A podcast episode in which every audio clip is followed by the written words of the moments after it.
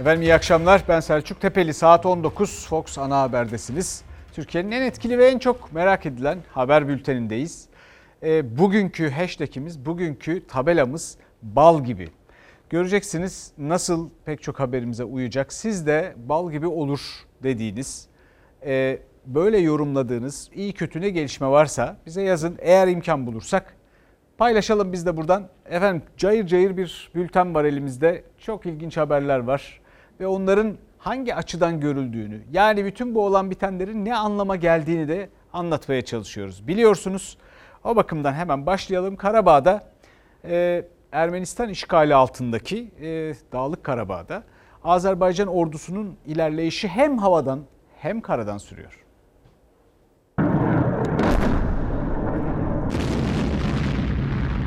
Ordusu bozguna uğrayan Paşinyan karşılıklı tavizlerle masaya oturmaya hazırız dedi.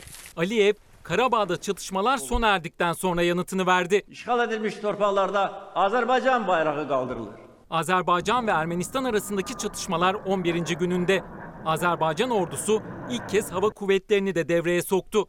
İşgal altındaki Karabağ kurtarma harekatında Ermenistan güçlerini yoğun şekilde bombaladı. İrivan'a göre Azerbaycan saldırıları İran sınırında yoğunlaştı. İrivan 40 askerin daha öldüğünü, toplam can kaybının 280'i bulduğunu açıkladı. Azerbaycan Savunma Bakanlığı harekatta 250 tank ve zırhlı aracın yanı sıra 270 topla füze sistemi mühimmat depoları ve hava savunma sistemlerinin imha edildiğini duyurdu. Panikteki Ermenistan güçleri ise birbirlerine hedef aldı. Ermenistan topçusunun vurduğu 3 tank imha oldu. İşgal ettiği bölgeleri bir bir kaybeden Ermenistan her geçen gün daha fazla köşeye sıkışıyor. Hemen her gün Rus lider Putin'i telefonla arayan Başbakan Paşinyan aldığı yanıtla hayal kırıklığına uğradı. Putin, Erivan'la Moskova arasındaki güvenlik anlaşması hakkında konuştu. Şu an yaşanan çatışmalar Ermenistan topraklarında değil dedi. Şu an için Rusya'nın Ermenistan'ı savunma yükümlülüğü olmadığını vurguladı. Rus müdahalesi bekleyen Ermeni lideri şoka uğrattı. Putin, Azerbaycan Cumhurbaşkanı Aliyev'le de çatışmalar başladıktan sonra ilk kez görüştü. Moskova'nın durumu endişeyle izlediğini söyledi. Ateşkes çağrısı yaptı. Moskova'dan umduğu yanıtı alamayan Ermenistan Başbakanı Paşinyan ağır kayıpların ardından ateşkesten bahsetti. Karabağ konusunda Azerbaycan'la karşılıklı tavizler vermeye hazırız dedi. Azerbaycan lideri Aliyev ise Rus medyasına konuştu. Paşinyan'ın sözlerine çatışmalar bittikten sonra masaya otururuz yanıtını verdi. Barış masasında Türkiye'nin de yer alma hakkı olduğunu söyledi. Efendim burada daha geçen hafta söyledik Rusya'ya bu konuda dikkat. Çünkü onlar kendilerince kendi çıkarlarına uygun bir noktada Putin bu ateşkesi gündeme getirecek dedik. Çünkü bütün bu işgalin tümüyle bitmesi Azerbaycan'ın e, Rusya ile bu konuda herhangi bir işinin kalmaması muhtemelen Moskova'nın işine gelmeyecektir dedik. E, dün de e, Sayın Bahçeli de bu işgal, işgal tümüyle bitmeden ateşkes masasına oturulmaz demişti. Türkiye'den siyasetten yükselen bütün sesler hükümetten de öyleydi. Fakat ne oldu? Bugün e, Fransa'dan bir açıklama geldi. Yarın Cenevre'de ateşkes görüşmeleri başlıyor diye. Bu ateşkes, ateşkes görüşmeleri sırasında da bence e, Az, Azerbaycan ordusunun Dağlık Karabağ'da e, kontrolü bırakmaması e, ve hatta ilerlemesini sürdürmesi gerekir. Bunu da belirtelim. Şimdi efendim e, Kuzey Kıbrıs Türk Cumhuriyeti'nde bir tartışma var. Tartışma e, açılan Maraş'ta açılan 46 yıl sonra açılan plajlarla ilgili. Açılış Türkiye'de yapıldı ama tartışma Maraş'ta sürüyor. Maraş'ın Kuzey Kıbrıs Türk Cumhuriyeti toprağı olduğu tartışmasız bir gerçektir. İnşallah Perşembe günü sabah saatlerinde halkımızın Maraş sahilinde istifade etmeye hep birlikte başlayacağız. Kararınızı sonuna kadar destekliyoruz. Çok teşekkür ederiz. Kıbrıs'ta artık eskilerin zor oyunu bozar dediği yere doğru gidiyoruz. Kuzey Kıbrıs Türk Cumhuriyeti topraklarında yer alan 46 yıldır kapalı kalan ve hayalet şehir olarak anılan Maraş'ın sahilleri kullanıma açılıyor. Karar Ankara'da açıklandı. Kuzey Kıbrıs'ta hükümet krizi çıktı. Birleşmiş Milletler, Avrupa Birliği, Yunanistan ve Rusya'dan tepki geldi. Muhalefet karara tam destek verdi. Maraş'ın sahillerinin değil tamamının açılmasını istiyoruz. Mülkiyet haklarına saygı gösterilerek yürütülen çalışmaların bir an önce sonuçlandırılarak Maraş'ın bütünüyle kullanıma açılmasını temenni ediyoruz. Bu Yunanistan'a açılmış bir karttır. Hakkımızı, hukukumuzu muhafaza etmeye çalışıyoruz. Orada bulunan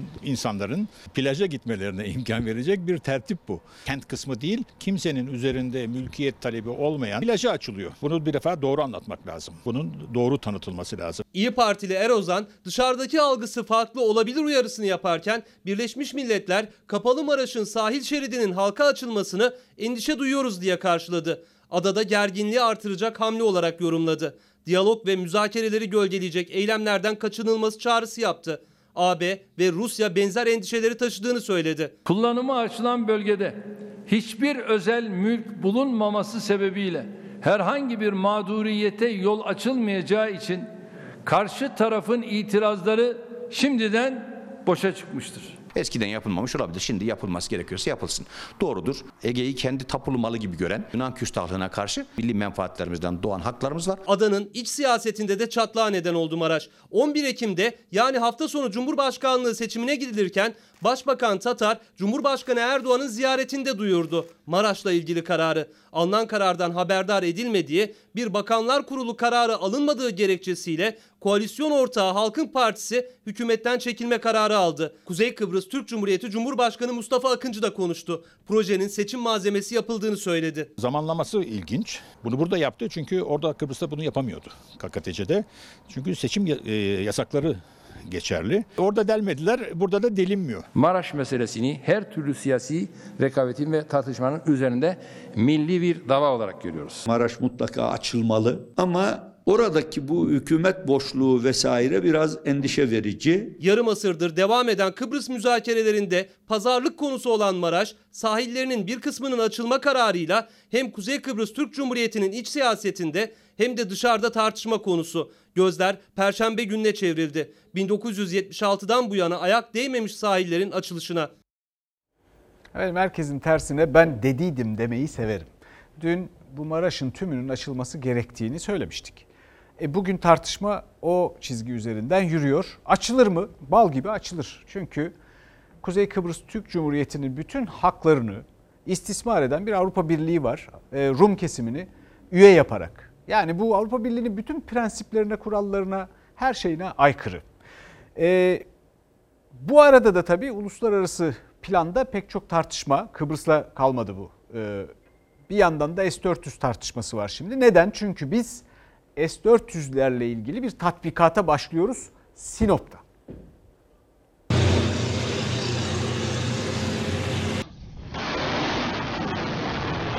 Ankara Rusya'dan satın alınan S-400'leri test etme hazırlıklarına başladı. Amerika panikledi. Washington'dan son derece endişeliyiz açıklaması geldi.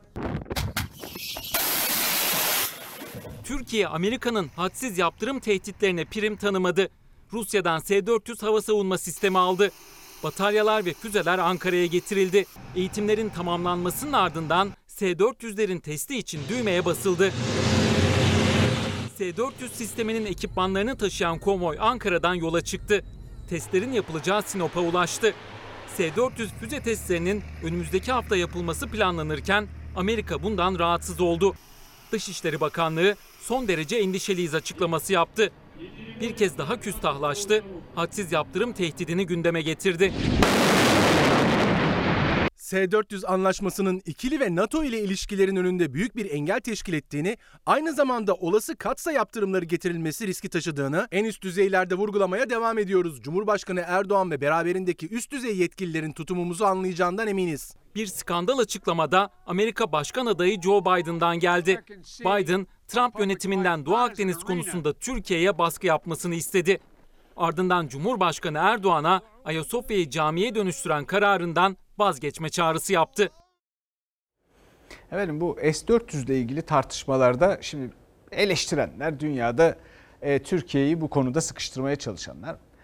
Yani bunları istediğimiz yere istediğimiz zaman kurar çalıştırırız. Kimse karışamaz. Ama benim merak ettiğim ve asıl üstünde durduğum şey şu. Biz bunlara niye para verdik? 2,5 milyar dolar para verdik S-400'lere. Niye verdik? Şimdi diyeceksiniz ki olur mu öyle şey? Bal gibi olur. Bakın ben size bir denklem söyleyeyim şimdi. E, bu S-400'leri biz almaya karar verdikten itibaren sadece 2,5 milyar dolar borçlanmadık biz e, Rusya'ya. Aynı zamanda NATO ile Türkiye'nin arasını bozdu Rusya. Aynı zamanda Amerika Birleşik Devletleri ile Türkiye arasında bir kriz çıktı. Aynı zamanda Türkiye'nin 20 seneden beri başından beri kurucu ortağı olduğu ve yerli milli üretilen bir uçağı F-35'i kaybettik. Alamadık. Onca yatırım yaptığımız şeyi.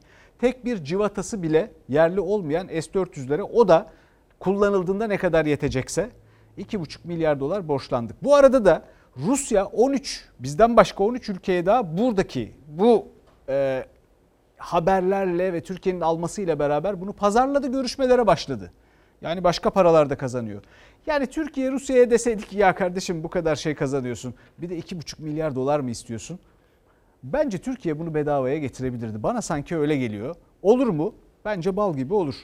Efendim şimdi e, bu salgınla mücadelede bir skandalla daha karşı karşıyayız. Hiç vakit kaybetmeden habere gidelim. O skandal neymiş? Koronavirüs şüphesi olan bir vatandaşımızın test sonucu pozitif çıktı. Bu ülkemizde görülen ilk vakadır. Tarih 11 Mart 2020 Türkiye'nin ilk korona pozitif vakasını öğrendiği an. Türkiye o tarihte duydu ama Sağlık Bakanlığı Şubat'ta duymuş. Hatta hastaneye yatırılan hastaların tedavisine başlanmış. İddianın sahibi CHP Ankara Milletvekili Murat Emir kanıt olarak da Sağlık Bakan Yardımcısının da imzasıyla Nisan ayında uluslararası bir sağlık dergisinde yayımlanan bu makaleyi gösterdi Emir. Bu Sayın Bakan Yardımcısının yayını. Bakınız burada Şubat ve Mart ayları arasında biz bunu çalıştık diyor. Şimdi anlıyoruz ki maalesef Sağlık Bakanlığı doğrulanmış olguları bile açıklamıyormuş. Bütün bunlar aslında sürecin başından beri şeffaf yürütülmediğini gösteriyor. Oysa Sağlık Bakanı Fahrettin Koca verileri paylaştığı süre boyunca her defasında şeffaflık vurgusu yaptı. 11 Mart'ta koronavirüsün Türkiye'ye girdiğini, ilk vakanın tespit edildiğini duyurduğunda altını özellikle çizdi. Bu ülkemizde görülen ilk vakadır. Bakan ilk vaka açıklamasını yaparken makaleye konu olan çalışmadan bilgisi var mıydı yok muydu bilinmiyor. Ancak yayımlanan belgeye göre Sağlık Bakan Yardımcısı Şuayip Birinci'nin bilgisi var. Makalenin içeriği Mersin Tarsus'taki özel bir hastanede iki farklı ilacın Covid pozitif tanısı konmuş 24 kişide denendiği bir çalışma. Şubat ve Mart aylarında zatüre belirtisiyle hastaneye başvuran 24 kişiye Covid pozitif tanısı konduğu ve iki farklı antibiyotiğin bu kişiler üzerinde denendiği ve bu çalışma için Sağlık Bakanlığı'ndan izin alındığı da makalede açıkça belirtiliyor. Altında da Sağlık Bakan Yardımcısının imzası var. Buradan Şubat ayı içerisinde başvuranlara da sayısını bilmiyoruz bu 24 hastanın kaçı olduğunu ama en azından bir tanesi böyle ki Şubat ayı diye yazmak zorunda kalmış araştırmacılar. Bir Covid-19 tanısı konduğu anlaşılıyor. Dünyanın her bölgesinde hastalık görülmesine rağmen ülkemizde rastlanmamıştır. Fahrettin Koca bu açıklamayı da Türk Tabipleri Birliği'nin Türkiye'de pozitif vaka olduğunu öne sürdüğü Şubat ayında yapmıştı. O dönem resmi açıklama Türkiye'de vaka görülmediği yönünde olduğu için hiçbir önlem alınmamıştı ve herkes sokakta tedbirsiz bir şekilde günlük hayatına devam ediyordu. Bakanlıktan en üst seviyede yapılan iki açıklama birbirini yalanlıyor. Sayın Bakan'ın e, verdiği veriler doğru ise bu bu bilimsel açıdan bu bir bu yalan. Sayın Bakan Yardımcısının bir dakika bile o koltukta oturmaması gerekiyor. Ama eğer bu bu doğru ise o zaman Sayın Bakan çok fena yanıltılmış, Türkiye yanıltılmış oluyor ve Sayın Bakan'ın altını birileri oyuyor diye düşünürüz. Bakan yardımcısı Şuayip Birinci de iddialar üzerine bir açıklama yaptı. Sehven dedi. Basit bir yazım hatası diyerek iddiayı yalanladı. Yazarları arasında yer aldığım makalede sorumlu birinci yazar tarafından vakaların hastaneye yatış tarihleri sehven Mart-Nisan ayları yerine Şubat-Mart olarak yazılmıştır. Yeni vaka lokasyonu olarak İstanbul ve Mersin yerine sadece Tarsus ifadesinin geçtiği tespit edilmiştir. Ne zaman Türkiye'ye bu hastalık girdi? Kaç vaka var? Bu ülkede yaşayanların öğrenmeye hakkı var. Böyle bir pandemi yönetimini Türkiye hak etmiyor. vakaları gizleyerek sanki durum iyi gidiyormuş gibi bir algı yaratmanın sonuçta hayatta bir karşılığı yok. Çünkü hakikat er geç ortaya çıkıyor. Sayın Bakanım biz size hakikaten çok inanmıştık. Yani şimdi e, pek çok kişi de izleyip şöyle diyebilir. Bir önceki e, Fox Haber'in gündeme getirdiği e, şu vaka sayıları ile ilgili hasta vaka sayısı karmaşasındaki haberde e ne olacak şimdi? Peki nedir yani? E ne değişti şimdi diyen pek çok kişi vardı. Şimdi burada da aynı şeyi söyleyecekler çıkabilir. Hatta bunu iyi haber olarak düşünüp ya iyi işte Şubat'ta başladıysa çoğumuz da atlatmışızdır diye memnun olanlar çıkabilir. Ya o zaviyeden bakıldığında olabilir de tabii fakat ya bu işleri biz bu kadar hiçbir şey bilmeden bizi boş verin hadi. Bilim insanları bilmeden bu mücadeleyi nasıl sürdürecekler? Şimdi bir de şöyle bir durum var. E bütün dünyada dediğim gibi genetik dedektifler var. Bu virüsün peşine düşüyorlar. Her tarafta Aralık ayına kadar geriye çektiler bu vakaların görülmesi e, zaman ilk görüldüğü zaman Avrupa'da, Amerika'da işte Aralık'ta başlıyor. İtalya'da mesela Aralık. Bu arada da bunları gündeme getirdik. Ya ben aşağı yukarı Nisan'dan beri söyle, söylüyorum bir yandan bilim kurulunda da soruyoruz bunu. Hiç. Kimse oralı değil. Efendim bizde Mart'ta başladı. E başlamamış. E bu arada da tabii diyeceksiniz ki ya yeni bir takım açıklamalar var tabii orada. Sehven yani yanlışlıkla bir kazara yazıldı gibi. Valla şimdi şöyle söyleyeyim. E, bizde böyle elitler, siyasetçiler ya da kimse bir, bir, bir şöyle hafızanızı bir düşünün, yoklayın. İngilizce konuşmaya ya da İngilizce yazmaya başladıkları zaman bizden sakladıkları her şeyi ortaya döküyorlar nedense. Bu garip bir şey yani. Bunu çözemiyorum ben niye olduğunu.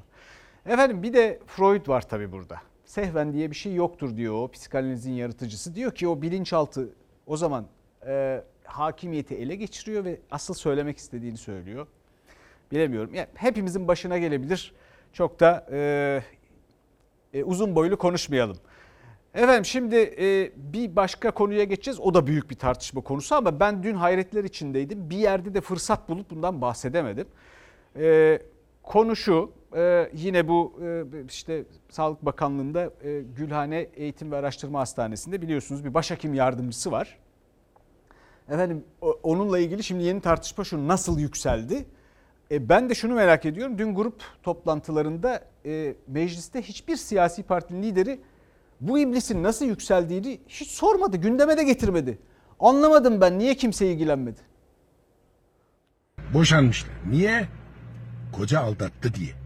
Ayıptır, günahtır. Oğlum niye aldatıyorsunuz da? Allahu Teala size ruhsat vermiş. Aldınız, bir başkasını sevdiniz. Onu da alın. Onu göreve getiren, onu terfi ettiren zihniyeti görevden almak lazım. Yapmayın ya. Medeni kanuna zaten mücadele ediyoruz. Devlet devlet oldu mu hiçbir cemaat devlet olmaya kalkmaz. Medeni kanun karşıtı erkeklere ikinci eş tavsiyeleriyle Türkiye'yi ayağa kaldıran tepkiler üzerine görevden alınan GATA Başhekim Yardımcısı Ali Edizer gitti ama tarikatlar devlete mi sızıyor sorusu siyaseti ısıttı. Devlet FETÖ'den temizlenirken menzile ve benzeri tarikatlere teslim ediliyor. Biz geçmişte uyarmıştık FETÖ'yü devlete sızmıyor, FETÖ'yü devlete siz yerleştiriyorsunuz diye. Şunun rahatlığını, ferahlığını ancak evimizde gizli saklı bulabiliyoruz yani. Sözde İslami yapıların yurtlarının, şirketlerinin, vakıflarının sıkı denetime tabi tutulması esas olmalıdır. Sözcü gazetesi bu adamı Gata'ya menzil getirmiş manşetiyle çıktı. Menzil Tarikatı kitabının yazarı Saygı Öztürk, Ali Edizer'in kamuda yükselişinin kilometre taşlarını yazdı. Öztürk'ün haberine göre Ali Edizer 1999-2000 yıllarında Kayseri İl Sağlık Müdür Yardımcısı iken Menzil Şeyhi'nin şehirdeki vekiliydi. 2009 yılında Sağlık Bakanı Recep Akdağ döneminde Sağlık Bakanlığı Tedavi Hizmetleri Genel Müdür Yardımcılığına getirildi. Oğlum niye aldatıyorsunuz da? Allahu Teala size ruhsat vermiş. Aldınız, bir başkasını sevdiniz. Onu da alın. Bu mantıkla ancak bedeviliğe giden bir yol açılır. İşit ve türevleri El-Kaide gibi çok tehlikeli. Bunlara karşı ciddi mücadele etmemiz gerekiyor. Sözcü gazetesinin haberine göre Recep Akdağ bakanlıktan alınınca Ali Edizer'i Genel Sağlık Sigortası Genel Müdürü olan Menzil Şeyhi'nin damadı Hasan Çağıl yanına aldı. Recep Akdağ ikinci kez Sağlık Bakanı olunca Ali Edizer bu kez bakanın en yakınındaki isim Özel Kalem Müdürü oldu. 2012-2016 yılları arasında Ankara Onkoloji Hastanesi'nde başhekim yardımcısıydı. 2020 yılında GATA başhekim yardımcılığı ise son görevi oldu. Şimdiden uyarıyoruz. FETÖ'den temizlediğiniz devleti tarikatlara teslim ederseniz sizi yeni bir 15 Temmuz bekliyor. Heh, siz öyle konuşun bakalım. Ee, ama bir yandan da e, biraz gözünüzü yumun. E, kürsüden meclis toplantısında, grup toplantısında hiç bahsetmeyin. Yarın öbür gün, ben size söyleyeyim yarın öbür gün 3-5 ay sonra bunları çabuk unutuyoruz biz. Bu adam bir yerlere atanır. Sonra karşımıza başka bir skandalla çıkar. Biz bugünleri hatırlamayız bile. Okullar açılıyor biliyorsunuz e, 12, 12 Ekim'de. E, bir yandan okullar hazırlanmaya çalışılıyor. E, belli bir takım e, tedbirler var ama aileler ikna olmamış olacak e, tedirginler. Tedirginlik yaşıyor musun? Ya haliyle herkes gibi. Zor gibi geliyor. aslında. Gerçekten çok zor yani. Aileler tedirgin olsa da birçoğu çocuklarını akranlarından geri kalmaması için göndermek zorunda.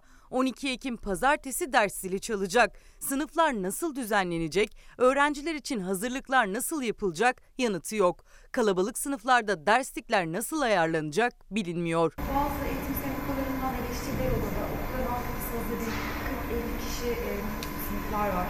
Onlar nasıl bölünecekler? Tüm okulların altyapısı bunun için efendim. 50 kişilik sınıf derken Türkiye'de kaç tane sınıfta böyle bir durum var? Kaç sınıf bu şekilde bilinmiyor ama İstanbul'da birleştirilen onlarca okul var. Yani tek binada iki farklı okulun eğitimi var. Sabah 7.30'da bir okul eğitim alırken 13.30'da ikinci okul eğitime başlıyor. Çok erken başlıyor. Evet. Saat 7.30 Sabah. Sabah 7.30. Evet. İki okul olduğu için. Aynen. Kalabalık olacağız. Me- mesafeye dikkat etmeye çalışıyoruz. Maskemizi çıkartmıyoruz. Dezenfektanlarımız çantamızda var. İstanbul depreminden sonra depremde zarar gören okullar başka okullarla birleştirildi. Bayrampaşa'daki bu okulda olduğu gibi. Burada iki okul tek binada eğitim görüyor. İlkokul eğitimini tamamlayıp çıktıktan 10 dakika sonra diğer okulun eğitimi başlıyor. Koronavirüs salgının olduğu bu dönemde bu yoğunluğun olduğu bu okullarda tehlikenin boyutu daha da fazla. Küçük çocuk taşıyıcı özelliği var diyorlardı en başta. E, eve gelecek, e, evde bir yaşlı olabilir.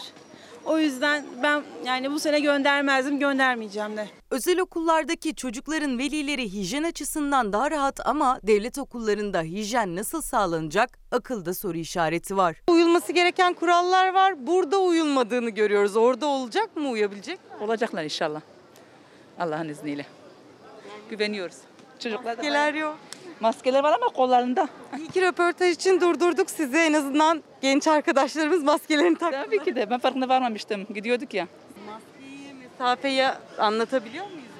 Biraz anlatamıyoruz. Boğuluyorum diyor. Eylül ve Nihat Bulut kardeşler 3. sınıfa gidiyor. Okula gidebilmek için babaannelerinde kalacaklar. Babaları e, kronik hastası. Yani mecburen onu da korumak zorundayız. Şimdi çocuklar eğitim alacak diye onu da gümürteye gö- götüremeyiz. Benim yanımda duracaklar okula gitmeleri için. Hafta sonları görecek ancak. Efendim bir izleyicimiz e, bu iblis için diyor ki e, bal gibi e, bir terfi alır, atanır diyor. Hakikaten olabilir yani. Onu biraz önce söylediğim gibi. Şimdi e, Türkiye e, bugün Sayın Cumhurbaşkanı'nın sözlerini tartıştı. Gerçek mümin yani şimdi ekonomiye geçiyoruz. E, ekonomide zor durumda pek çok insan var. E, bu da ekonominin sıkıntılarıyla ilgili onu özetleyen bir e, açıklama gibiydi. E, dolayısıyla o tartışılıyor. Fakat gerçek mümin acıyı bal eyleyendir dedi Cumhurbaşkanı. Asıl bu tartışılıyor. Müminin görevi varlıkta şımarmamak, yoklukta ise sabretmektir. Erdoğan, Cenab-ı Allah sarayı varlıkla, milleti yoklukla mı sınıyor?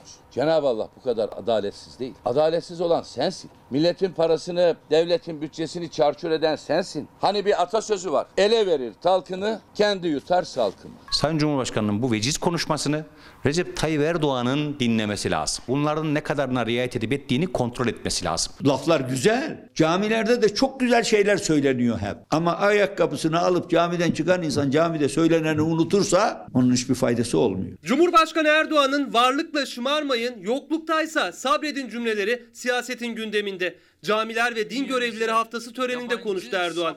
Kurduğu her cümle muhalefet cephesinde yankı buldu. İsraf ve devlet imkanları hatırlatmasıyla. Gerçek mümin musibetler karşısında kahrın da hoş, lütfun da hoş diyerek acıyı bal eyleyendir. Erdoğan sen saraylarına saray katarken uçanı, yüzeni, kışlığı, yazlığı, varaklı sandalyelerde poz verirken çöp konteynerinden ekmek arayan insanın haliyle neden dertlenmezsin? Sayın Cumhurbaşkanı bu sözleri biz söyledik saysın, kendini muhasebe etsin. Ya bu söylediklerinizi yapıyor olsaydınız biz size muhalefet etmek yerine dua ediyor olurduk. 20 tane özel uçak olmazsa rahat edemiyorlar. Amerika Birleşik Devletleri Başkanı kadar lüks bir uçağa binmeden kendi büyüklüğümüzü başkalarına ispat edemeyiz.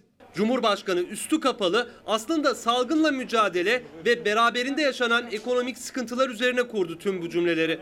Nasihat etti. Muhalefet Erdoğan'a nasihat ediyorsun ama neden kendin uymuyorsun diye ses yükseltti. Bizim inancımızda dünya ahiretin tarlasıdır. Burada ne ekersek yarın ruzi mahşerde onu biçeriz. Bir ambulans şoförünün aylık performans ücreti nedir biliyor musun? Kimse şok olmasın. 7 lira 24 kuruş. Erdoğan yakın çevresindeki herkese 3 maaş alacak pozisyonu sağlamış. Ayıp. Ayıp. Ayıp. Ambulans şoförüne 7 lira 24 kuruş veren devlet olmaz olsun. Eğitim yeni bir düzene oturtulmak mecburiyetinde. Senin Çanakkale Köprün bunu engelliyor, engelliyor. Zafer Havaalanı bunu engelliyor. Birisine peşkeş çekildiği için buraya para bulunamıyor. Bu hayatın albenisine kendini kaptırıp nefsinin esiri olan kişi ise dünyasını da ahiretini de kaybeder. Vallahi Sayın Erdoğan dünyayı bilmem ama sen ahireti peşin kaybettin. Efendim ben Sayın Cumhurbaşkanı'nın meydanlarda sık sık dile getirdiği Müslüman bir sokulduğu yerden bir daha sokulmaz sözünü tercih ediyorum. E, şimdi piyasalara bakalım rakamlarımız nelermiş? Dolar e, 7.88, euro 9.28, çeyrek 781 lira. E, bu arada da rekor faizle e, borçlandık. Onun haberini de izleyelim. Faiz denilen bu sömürü aracını kullanmaya asla aracı olamayız. Bakmayın öyle biz faize karşıyız diye. Borç aldılar, şimdi emir alıyorlar.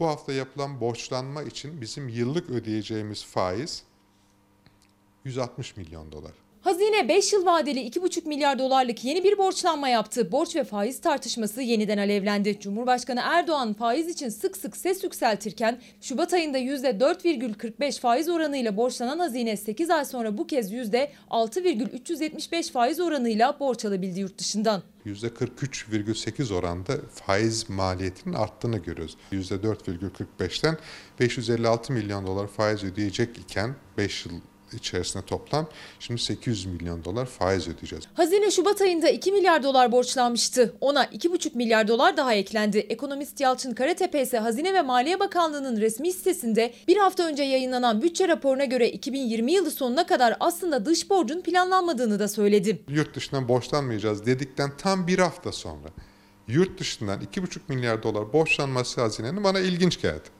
Hazine ve Maliye Bakanı Berat Albayrak göreve geldiği 2018 yılı Temmuz ayında merkezi yönetim bütçe borç stoğu 1 trilyon lirayken 2020 Ağustos'ta 1,8 trilyon liraya yükselmiş. 2 yılda borcu 801 milyar lira %80 artıran Hazine Bakanı'nı tebrik ediyorum. Plansız borçlanmanın nedeni ne bilinmiyor ama yüksek faizle borçlanmanın bedeli kurdaki en ufak bir artışla daha da artıyor. Hazinenin son aldığı 2,5 milyar dolarlık borcun bir yıllık faizi bugünün kuruyla 1 milyar 262 milyon lira. Faiz konusundaki hassasiyetim aynıdır. Kapitalist ülkelerde bile son zamanlarda bildiğiniz gibi faizler değil artı eksiye döndü. Bugün itibariyle Amerikan 5 yıllık tahvillerinin yani faiz oranı %0,33. Bir ayda tefecilere ödediği faiz 1.7 milyar dolar. Bir günde 57.7 milyon dolar. Efendim, Türkiye şu anda en yüksek uzun vadeli borçlanmada en yüksek faizleri ödeyerek borçlanabilen birkaç ülkeden, 2-3 ülkeden bir tanesi. Ya bu anlaşılır bir şey değil. Bu millet her zaman borcunu ödedi. Osmanlı'nın borçlarını bile ödedi. Hiç kimsenin parası bu millette kalmadı. Bu algı nasıl oluştu? Biz bu faizlerle niye borçlanıyoruz? Bir de TÜİK tartışması var. Bu rakamlardan olabilir. Belki TÜİKçiler, e, TÜİK'te çalışanlar er, genellemek de istemiyorum hakikaten. Çünkü enflasyon oranları ile ilgili büyük de bir tartışma var biliyorsunuz. Şimdi son açıkladıkları 0.97'lik e, enflasyonu başka ekonomistler topladılar. E, birin üzerinde çıktı. 1.27 falan çıktı. E, bu da şimdi yeni bir tartışma başlattı. TÜİK 4 işlemi biliyor mu bilmiyor mu diye. TÜİK'in hesapladığı 0.97'lik aylık fiyat artışı gözüküyor. Biz hesapladık 418 ürünü 1.27'lik bir artış gözüküyor. Fiyatlara rağmen bir matematik hesabı hatası mı var? Tabii tabii buradaki zaten sorunun iki, iki önemli noktası var. Bir TÜİK'in aldığı rakamlar üzerinden zaten 1.27'lik artı, aylık artışı buluyoruz. Ya TÜİK 418 e, ürünün tek tek ağırlıklarıyla, çarpımıyla toplamını herhalde birileri yapmaz diye düşünmüş olabilir. Sadece ben değil, e, birçok ekonomist bu benim yapmış olduğum işlemden sonra bu oranları hesapladılar e, aşağı yukarı 1.20'nin üzerinde bir aylık fiyat artışı çıkıyor. Ürünler aynı, fiyatlar aynı, işlem aynı, toplama, çarpma, çıkarma. Ama çıkan tüm sonuçlar TÜİK'in enflasyonundan uzak. Ekonomistlerin hesabıyla enflasyon aslında daha yüksek. TÜİK otomotiv satışına da başlarsa iyi olur. Mesela benzinli otomobil geçen yıl 117 bin liraymış, bu yıl 157 bin lira. 151 bin lira benzinli otomotiv Görebiliyor musunuz piyasada? TÜİK'in fiyatları nereden aldığı merak konusu. Ancak bu kez kendi internet sitesi üzerinden yayınladığı o fiyatlar üzerinden bile ortaya çıkan sonucu açıklayamaması tartışılıyor. Giyimde fiyatlar düştü gözüküyor.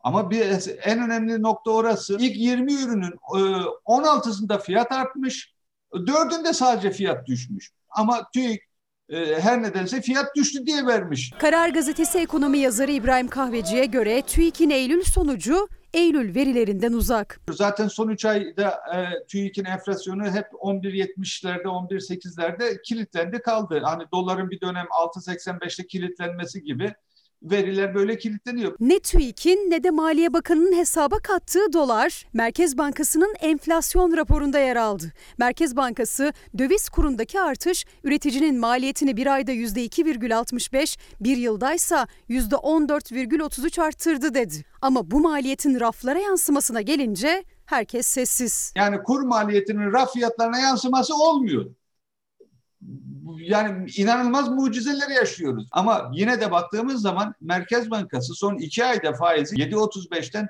11.50'ye kadar çıkarmışsa ortada ciddi bir enflasyon baskısı olduğu belli zaten. Bakliyatta da artık dışa bağımlı olan Türkiye mercimeği %48, kuru fasulyeyi %35, bulguru %19,68, pirinci %13,89 zamlı yedi. Hem de TÜİK verilerine göre. Dolarsa yeni bir rekor kırdı. 7 lira 86 kuruşu gördü. Euro da 9 lira 25 kuruşu aştı sabah saatlerinde. Türk lirasının değeri 26 yıl geriye gitti. Şimdi de kur 2016'dan beri sert yükseliyor ve sürekli değer kaybediyor Türk lirası ve bu değer kaybı hem 94'ün hem 2001'in altında e, kaldı. Yani daha değersiz bir TL ile karşı karşıyayız. Bunu tabiri caizse ka- kağıt üzerinde cennet yaratıyoruz. İnanan yaşar, inanmayan yaşamaz. Türk lirası tarihindeki en düşük değerinde. E, bu arada bir iki tane e, mesaj okuyalım. E, bir izleyicimiz e, demiş ki e, Ali Edizer'in yani o biraz önce de bahsettiğimiz atanır bir yerlere terfi bile edebilir dediğimiz adam şu Gata'daki e, sehven değil siyaseten atanmıştır Gata'ya diyor. Bir başka izleyicimiz de F-35 yerli milli değil Baytepeli demiş. Efendim e, F-35'in 12 milyar dolarlık parçalarını bu ülke üretiyor. Pek çok firma. Çok ciddi bir katma değer bu. F-35'in yarısına yakınını Türkiye üretebiliyor. Bunun en başından projenin en başından itibaren var o projenin içinde. Yani bu denizi yüzüp kıyısından geri dönmek gibi bir şey. Ayrıca bunu S-400'le de kıyaslayamayız. Benim bir itirazım yok dediğim gibi S-400'ü alalım ve bağımsızlığımıza düşkünüz. Bunun gereği buysa kesinlikle de yapmalıyız. Ben ona para ödenmesi yani ödenmese Rusya gene verirdi. İyi pazarlık etmeliydik dedim. Ama S-400'ün tek bir civatası Türkiye'de üretilmiyor. F-35 için aynı şey söz konusu değil. Şimdi e, bu ekonomik tabloda bazı e, e, vatandaşlarımız e, çok fedakarlık ve sabır göstermeleri gerekiyor. Bazı vatandaşlarımız geçinemiyor, açlık sınırının altında yaşamaya çalışıyor. Bu arada da e, mesela şimdi Sayıştay raporundan parçalar her gün haberlere konu oluyor biliyorsunuz. Büyük tartışma konusu. Şimdi bu Ticaret Bakanlığı'nda bir bürokrat var. 140 bin lira alıyormuş aylık. Sayıştay raporuna girmiş. O 140 bin lira sadece 140 bin lira değil onun bir küsuratı var. O küsuratla bir ay çoluk çocuk geçinen insanlar var bu ülkede. Ticaret Bakanlığı'nın tasarım projeleriyle ilgili bir personel 140.595 TL maaş alıyor. Kamuda 140 bin lirayı aşan maaş ödemesi yapıldığı Sayıştay raporundan çıktı. Milletvekili raporu okudu, okuduğuna inanamadı. Çarpıcı örnek Ticaret Bakanlığı'ndan. Destek kapsamında bir personelin aylık brüt maaşının 140.595 TL olduğu görülmüştür.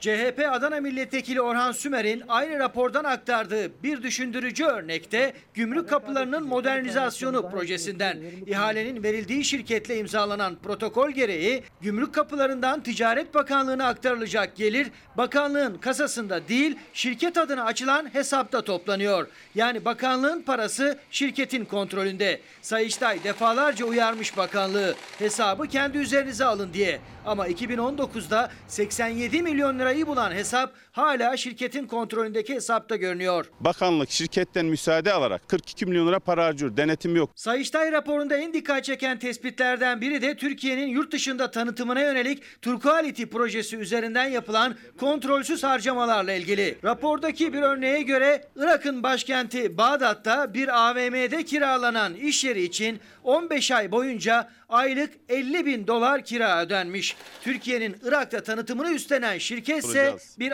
Soru ayakkabı firması. Bu firma kim? Ne istinaden bu anlaşma yapılmış? Rütük diyor ki bu bilgileri ahali duymasın, halk duymasın. Bunları halk bilmesin demek kirli çamaşırları gizlemektir. CHP ise Sayıştay raporunu gösterdi, oklarını Rütük Başkanı'na yöneltti. Sayıştay raporlarında Rütük üyelerinin maaş ve yurt dışı yollukları ile ilgili iddialar ve uyarılar vardı. Rütük Başkanı Sayıştay raporu ile ilgili iddialara tepki gösterdi. CHP de Rütük Başkanı'na. Rütük ne kanun tanıdı ne AYM kararı. 450 bin liralık fazla ödeme başlıklı haberler bir haber metni olmanın ötesinde vatandaşlarımızı yanıltmaya yönelik gerçek dışı iftiralardır. Sayıştayımız burada Rütük'le ilgili maaş ve yolluklar üzerinden özellikle e, bir bulgu tespit etmiş. Bu tespit doğrultusunda da maaşların e, gerekli olan rakamdan çok daha fazla olduğunu e, ifade ediyor. Henüz sonuçlanmamış Sayıştay raporlarını kullanarak devlet kurumlarını yıpratmaya yönelik habercilik anlayışından vazgeçilmelidir. Rütük Başkanı'na sesleniyorum. Bu yaptığın saray dal kavukluğudur. Radyo Televizyon Üst Kurumu bu tweetiyle anayasal bir kurum olan Sayıştay'ı yok hükmünde saymaktadır. Efendim Rütük Başkanı gerekenleri gayet detaylı bir biçimde söylemiş, açıklamış. Benim başka sorum yok Sayın Hakim. Ee, SMA hastaları ile ilgili e, her gün yüzlerce mesaj alıyoruz. Bu çocukların e, gerçekten çok ciddi paralarla tedavi olması gerekiyor. Türkiye'de devlet onların bir bölümünün masraflarını karşılamak için Sayın Cumhurbaşkanı'nın kararıyla özellikle de e, pek çok çocuğun tedavisini üstlendi ama bitmedi. Hala gerçekten seslerini duyurmak isteyen pek çok SMA hastası çocuğumuz var ve kurtarılmayı bekliyorlar. Güne makinalarla değil oynayarak başlayacaksın sen. İnşallah çok kısa sürede de Amerika'ya götürmek istiyorum oğlumu. Kampanyasını da tamamlayıp artık doğuda sağlığına kavuşsun istiyorum. En büyük umutları Amerika'daki gen tedavisi. Doğu bebek, Ömer bebek ve daha birçok SMA hastası bebekler. Aileleri SMA hastalığıyla mücadele ederken bir de kampanyayla tedavi parası toplamak için uğraş veriyorlar. Oysa tedaviyi devlet karşılasa bu yıpratıcı süreçte yalnız kalmayacaklar. Sosyal devlet herkese bir tedavi sağlamak yükümlü. Yani e, çevresi olup kampanyaya hızlı bir şekilde parayı toplayabilenler var. Bu e, yola gitmeyen ya da gitmek istemeyen insanlar e, bu işi nasıl yapacak? Bu soruların cevabı e, üzerinde düşünülmeli. Bir kas hastalığı olan SMA'nın tedavi ve ilaç sorunu bir türlü çözülemedi. Hastalığın ilacı vardı ama Sağlık Bakanlığı ödeme listesine almıyordu. Aileler yıllarca mücadele verdi. Dernekler kuruldu, yürüyüşler yapıldı, imzalar toplandı. En sonunda Avrupa ve Amerika'da kabul gören bir ilacın karşılanması sağlandı. Mevcut aldığımız ilacın kriterlerini katması gerekiyor. Kriterler yüzünden hasta hem ilacını geç alıyor hem fizik tedavi yapamıyor bir de kritere takılıyor ilacına devam edemiyor. Bu arada bir yıl önce Amerika ve Avrupa'da yeni bir tedavi olan gen tedavisi kabul gördü. 2,5 yaşına kadar olan SMA hastası çocukların aileleri 2,4 milyon dolarlık bu tedavi için kampanyalar başlattı. Sosyal medyada bireysel olarak mücadele ediyorlar. SMA hastalığıyla mücadele eden tüm aileler tedavi hakkının eşit olarak uygulanması için her türlü tedavinin devlet tarafından eksiksiz karşılanmasını istiyor. SGK tarafından ödeme kapsamına alınması e, tabii bizim de e, talebimizdir idareden. Dünyanın en büyük ekonomilerinden birine sahip Türkiye için büyük bir para değil, yaklaşık 500 milyon dolarlık bir kaynakla kriterleri karşılayan tüm SMA hastası çocuklar sağlıklarına kavuşabilir. Efendim bugüne kadar tedavisini üstlendi devlet onların e, bu kararlarını verenlerden Allah razı olsun ama bunları da görsünler lütfen hepsini ödeyelim. Başka çaremiz yok. Bu çocuklar çok acı çekiyor. Efendim şimdi e, Nazlı Yere Basmaz'la Erzincan'a gideceğiz. Erzincan'da benim hikayemde e, tabiatın tek başına tabiatın savaşçısı gibi bir altın madeniyle onun zehriyle mücadele eden bir yurttaşımız var. Sedat Cezayirlioğlu meseleyi Avrupa İnsan Hakları Mahkemesi'ne kadar taşıdı. İki tane ana davam var. Ana davamın bir tanesi Ahim Avrupa İnsan Hakları Mahkemesi'nde 2019'dan itibaren. Diğer bir davam Anayasa Mahkemesi'nde. Bunlarla hukuk mücadelesi savaşı verdiğim için onlarca hakkında ceza davası açtılar. Ölüm tehditlerine varana kadar. Ne tehditler, ne hakkında açılan davalar, ne de bırakmak zorunda olduğu işi vazgeçirebildi. Sedat Cezayirlioğlu, Erzincan'ın İliç ilçesindeki devasa çöpler altın madenine karşı mücadele veriyor. Nazlı Hanım burada milyon dolarlar değil milyarlı dolarlar dönüyor. Bir saç tüyü dahi satın almadan benim köyüme 12 milyon para dağıttı. Sadece madene dava açmamak şartıyla bir santigram toprak almadan. Sözleşmeden size de geldi mi? Bize de geldiler. Köyümüz 84 hanenin 79 hanesi imzaladı. Biz 5 aile imzalamadık, kabul etmedik. Benim imzalamama imkan yok. İliç'te altın arama çalışmaları 2000 yılında başladı. Sarı maden bulundu. Çöpler köyünü de içeriyordu alan. Köy taşındı. Amerika, Kanada, Türk ortaklı şirket 2010 yılında üretime başladı. Üretime başlandıktan sonra ne değişti 10 yılda? Her şey değişti. 130 kök cevizimiz vardı. Şu anda 6 kök cevizimiz kaldı. Ot bitmez oldu. Arılar bal vermez oldu. Koyunlar süt vermez oldu. Tulum peynir merkezi ilçemizdir. %90 tulum peyniri azaldı. Hayvancılık bitirildi, bitti. Hayvancılık bitti. Arı, Bunun da belgesi var mı? Onun da belgesi var. T- Tarım İl Müdürlüğü'ne resmi yazıyla müracaat ettim. Vermediler zorla itiş kalkışla resmi belgesini aldım. %61 kaybolduğuna dair resmi belge elimde duruyor ıslak imzalı. Maden sınırları genişledikçe, çevre köylere dayandıkça iddiaya göre köylülere davacı olmamaları için belge imzalatıldı. Cezayirlioğlu imzalamadı. Aksine hukuk savaşına başladı. Onlarca davası sürerken madende altın üretimi için siyanürle birlikte sülfürik asit de kullanılmaya başlandı. Siyanürle kurban olayım. Siyanürden yüzlerce kat daha tehlikeli. Sülfürik asit yağmurları havaya çıkıyor. Yağmurla birleşince kanser olarak yağıyor. Kendilerinin hazırladıkları 1787 sayfalık en az 20 defa okuyup ezberlediğim ÇED raporundan bahsediyorum. 1.72 milyon ton siyanür ve sülfürik asit kullanacaklar 19 yıl boyunca. Eğer bu proje durdurulamazsa 1000 hektardaki dağın kendisi dahi zehir olacak 19 yılın sonunda. Dağın kendisi dahi zehir olacak. Madenin üstünde Çöpler Köyü var. 650 metre ilerisinde de ilçe merkezi. 21 zehirli kimyasalın karıştığı atık havuzu Fırat'ı besleyen Karasu Nehri'nin hemen yanı başında. Kullanılan kimyasallardan diğer bir tanesi silika. Dünya üzerinde 60'a yakın ülkede tamamen kullanılması yasak. Burada yıllık 5000 ton kullanılmaktadır. Kanada menşeli Amerikan şirketi. Amerika'ya o zaman kafa tutuyorsun. Allah bir can vermiş ne zaman alacağı da belli. Elimden geldi, geldiği kadar, ömrüm yettiği kadar da ömrümün sonuna kadar da bunlarla bu mücadelemi devam ettireceğim. Efendim şimdi Fox Haber'in mutlu günü Ankara büromuzdan Gökhan Mısırlı e, evlendi. E, kendisine mutluluklar dileriz e, ve onun haberiyle e, şimdi sizi baş başa bırakalım. Sayın Gökhan Mısırlı ile evlenmek istiyor musunuz? Evet. Evet. İlk kez haber dışında kamera karşısındaydı iki muhabir. Bu kez ailelerinin beklediği güzel haberi vermek için Fox muhabiri Gökhan Mısırlı ve Kanal 7 muhabiri Aybüke Yıldız bir ömre evet dedi. Umre'den gelen bir kişinin korona testinin pozitif çıkmasıyla beraber Fox Haber Ankara Büro'nun 11 yıllık deneyimli muhabiri Gökhan Mısırlı haber peşinde koşarken buldu hayatının aşkını. Kendisi gibi bir haberciyle hayatını birleştirdi. Aileleri, çalışma arkadaşlarının yanı sıra genç çiftin bu mutlu gününde Ankara Büyükşehir Belediyesi Başkanı Mansur Yavaş da yanlarındaydı. En mutlu anlarının şahitliğini yaptı. Emeği, evet, evin reisi saklar. Tebrik ediyorum. Efendim şimdi bir reklam arası var. Sonra bir dakikada sorular da var. O sorulara cevap vereceğim. Özellikle okullarla ilgili. Efendim bir kıymetli izleyicimiz demiş ki e, Müslüman bir delikten iki defa sokulmaz sözü Hazreti Peygamber sallallahu aleyhi ve selleme ait bir hadistir. Erdoğan'a ait değil düzeltelim isterseniz diye nazikçe mesajını atmış. E, ben zaten Sayın Cumhurbaşkanı'nın meydanlarda sık sık dile getirdiği e, o söz diyerek söyledim. E, Buhari'nin naklettiği ve e, Peygamber Efendimiz'e ait olduğunu rivayet ettiği bir söz. E, kimi kaynaklarda sahih olduğu da söyleniyor. Ama, ama dediğim gibi zaten e, Sayın Erdoğan'a ait demedim. E, şimdi okulla ilgili e, bir eleştiri var yine. Okulların açılması gerektiğini söyledin durdun. Şimdi e, aileler tedirgin diye haber yapıyorsunuz diyor izleyicimiz. Efendim bu ikisi ayrı şeyler. Okullarda tedbirlerin alınması ailelerin endişesini gidermek için önemli. E, ailelerin endişesi var ama ben hala aynı noktadayım. Okullar sandığımızdan çok önemli. Biz her şeyi açtık. Okulları en sona bıraktık. Yapmamamız gereken bir şey bu. Üstelik pek çok araştırma var.